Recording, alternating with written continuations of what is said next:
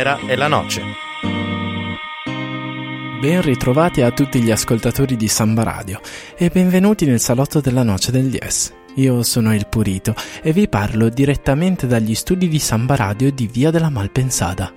In regia sempre a disposizione abbiamo il nostro loco che per questa terza puntata di Tenere la Noce mi sembra un pochino infreddolito, anzi direi quasi ghiacciato. No, prima di rischiarvi di darvi troppi indizi sulla puntata di oggi, è meglio tornare alla nostra storia.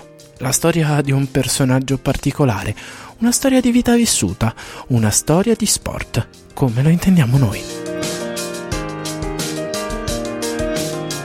Anche questa volta partiamo da un anno, il 2002. In Italia il campionato di Serie A 2001-2002 è stato decisamente roccambolesco. Il 5 maggio 2002 la Roma, detentrice dello scudetto del 2000, si ritrova terza a quota 67 punti, la Juventus seconda a 68 e l'Inter prima a 69 si giocano l'ostica Torino-Roma al delle Alpi, la tranquilla Udinese Juventus al Friuli, con i padroni di casa già matematicamente salvi, e infine l'assurda Lazio-Inter, in un olimpico interamente nero-azzurro per il gemellaggio delle due tifoserie, che mai vorrebbero vedere vincere un altro scudetto ai rivali giallorossi. Ma quel 5 maggio del 2002, in quell'ultimo turno di campionato, accade un qualche cosa di surreale l'Inter crolla drammaticamente per 4 a 2, mentre la Juventus vince facilmente e si ritrova ad alzare il trofeo del centenario sul filo di lana e mentre Gaetano Badalamenti, Don Tano, viene condannato per l'omicidio di Peppino Impastato, retrocedono Verona, Lecce, Venezia e Fiorentina. Il Chievo, quinto, rimarrà da lì in avanti in Serie A per molto tempo e il Milan ritrova equilibrio con un quarto posto che sa di Champions League e della maestria del nuovo allenatore rossonero, Carlo Ancelotti. Sei andato a scuola, sai contare? Come contare? Come contare? Uno, due, tre, quattro, sai contare? Sì, so contare. E sai camminare? So camminare. E contare e camminare insieme lo sai fare? Sì, penso di sì. Allora forza, conta e cammina. Vai. Uno, due, tre, quattro, cinque, sei, sette, otto. Oh, conta e cammina. Oh. 90, 91, 92, 93, 94, 95, 96, 97, 98, 99 e 100. Lo sai che ci abita qua? Ah, un sotano ci abita qua. 100 passi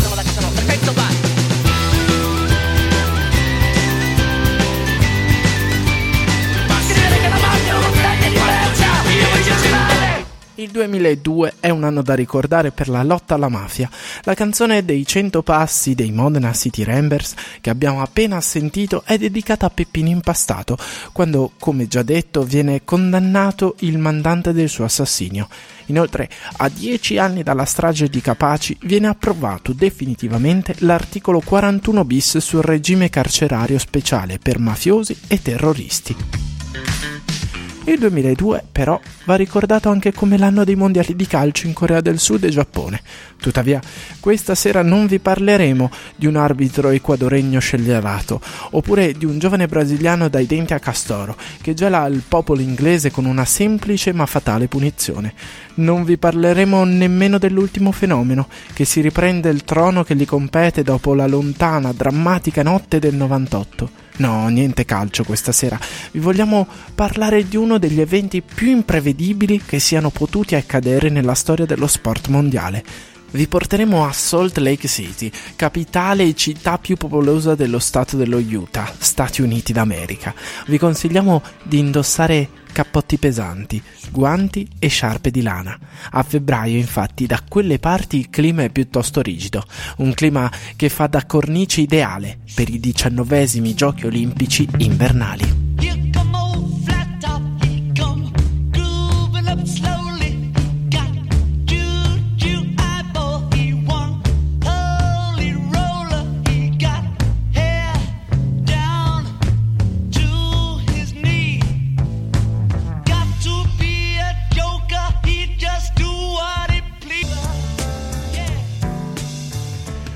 I Beatles con Come Together vi fanno rientrare nel salotto della noce del yes. Qui dagli studi di Samba Radio io sono il Purito ed in regia il Loco si sorprende della scelta musicale molto pop che si discosta forse dall'indirizzo di questa nostra terza puntata. Ma tutto ha una ragione in tenere la noce. La nostra redazione, come al solito, ha fatto un lavoro certosino ed oculato. Proprio Come Together dei Beatles è la canzone scelta come base dal campione italiano di pattinaggio Matteo Rizzo. Questa sera infatti vi vogliamo parlare di pattinaggio. Steven, il protagonista della nostra storia, nasce il 14 ottobre 1973 e, manco a dirlo, nasce con i pattini ai piedi. La sua specialità è lo short track, tipo di pattinaggio su ghiaccio che si basa sulla velocità e su distanze di 500 metri, 1000 metri e 1500 metri. Steven all'età di 18 anni conquista l'oro ai mondiali. Due anni dopo arriva l'argento e nel 94 si conferma come ottimo pattinatore con un altro bronzo. Steven così è pronto ad affrontare la sfida più interessante della sua giovane carriera. In Norvegia, e precisamente a Lillehammer, nel 1994 vanno in scena le Olimpiadi invernali, dove conquista un bronzo nella staffetta 4x500 metri. Ormai il giovane è lanciato e nel mirino ai mondiali di short track a squadre, che si sarebbero tenuti di via poco a Montreal. Steven vuole a tutti i costi arricchire il suo medagliere con un altro titolo, quindi ai mondiali del 94 decide di sfoggiare la sua migliore veste. Coda equina color biondo platino, sorriso smagliante e la divisa dell'Australia in un verde acido fluo che ai nostri tempi farebbe invidia alle scarpe dei calciatori pignoranti.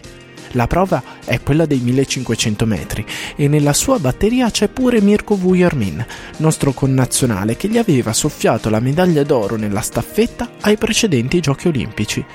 La sfida è accesissima e fin dallo start Mirko e Steven lottano per le prime posizioni, ma all'ultima curva succede l'impensabile.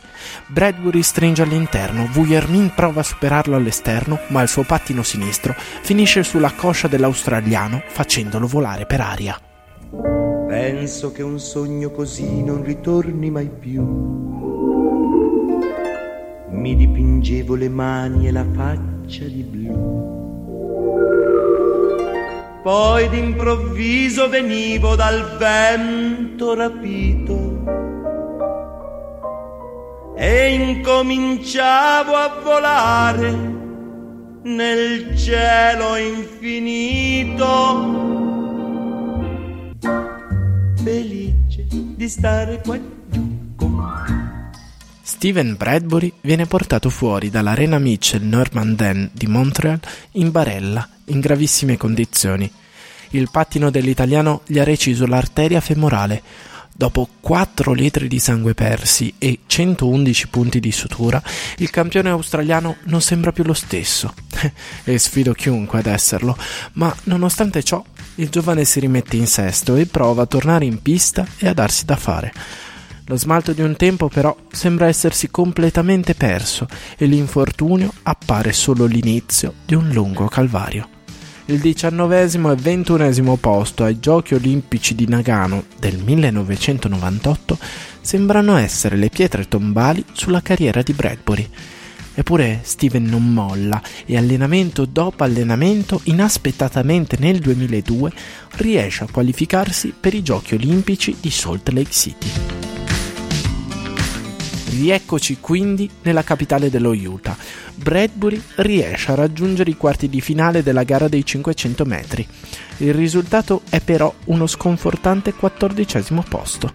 Nei 1500 invece arriverà decimo. Ma è nella gara dei 1000 che dentro di lui scatta qualcosa. 12 anni fuori dalle classifiche che contano sono una punizione più che sufficiente per un atleta. Steven ha voglia di riprendersi quello che gli spetta. Tra gli esperti di settore si inneggia già il nome del possibile campione, Apollo Ono, statunitense, o Mark Gagnon, canadese. Manco a dirlo, il destino sembra nuovamente accanirsi su Bradbury, che se li ritrova entrambi in batteria ai quarti di finale. Steven lotta, stringe i denti, ma i suoi avversari sembrano averne di più.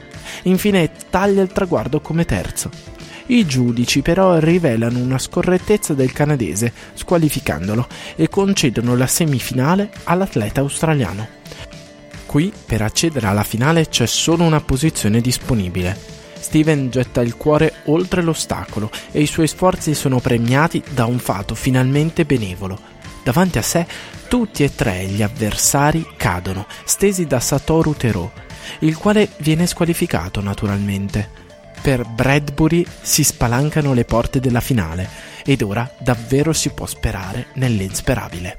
Se avessi i soldi del mondo ci comprerei soltanto un cuore di ghiaccio, mentre scavo sul fondo parlo di lei.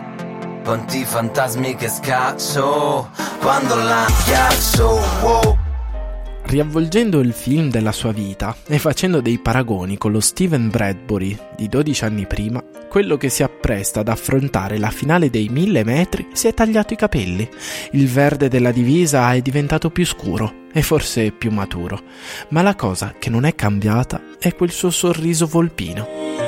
La trama della finale ricalca esattamente quella della semifinale dei cinque ai nastri di partenza, l'unico a rimanere in piedi fino al traguardo è proprio Bradbury. Lee Jang-jun, Mathieu Turcotte, Apollo Ono e Han Yun-so sono davanti fino all'ultimo giro, con l'australiano fino ad allora in netto ritardo. All'ultima curva però Jiang-Ju cade nel tentativo di sorpassare Ono, il quale perde l'equilibrio e trascina con sé anche il canadese e il coreano. E così quel sorriso volpino, in un minuto e 29 secondi di gara, si tramonta in stupore e gioia infinita, una gioia che ha il sapore della vittoria e della gloria, ma soprattutto ha il colore dell'oro. È il primo titolo olimpico invernale per un atleta dell'emisfero australe. I diciannovesimi giochi olimpici invernali per Steven Bradbury si chiudono nel migliore dei modi. Ha una medaglia d'oro al collo che ha tutto il valore della fatica, della forza di volontà e della capacità di resilienza di un uomo e di un atleta che è riuscito a vincere un oro olimpico non essendo il più veloce, ma sicuramente essendo l'ultimo a rimanere in piedi. È questo il grande significato della storia di Steven Bradbury, un atleta che nonostante gli scivoloni lungo la sua carriera è riuscito a rialzarsi e soprattutto a non cadere nella gara più importante della sua vita. Siamo arrivati in fondo e invogliandovi a non scivolare mai e cercare sempre di rimanere in piedi, ringrazio il loco in regia che ci ha accompagnato in questa terza puntata vi invito inoltre a seguirci sulla pagina Facebook della Noce del Yes e a scaricare i podcast sul sito di sambaradio.it. Con Tenere la Noce ci riascolteremo la prossima puntata, con un nuovo personaggio illuminante, una nuova storia di vita vissuta, ma soprattutto una storia di sport, come lo intendiamo noi.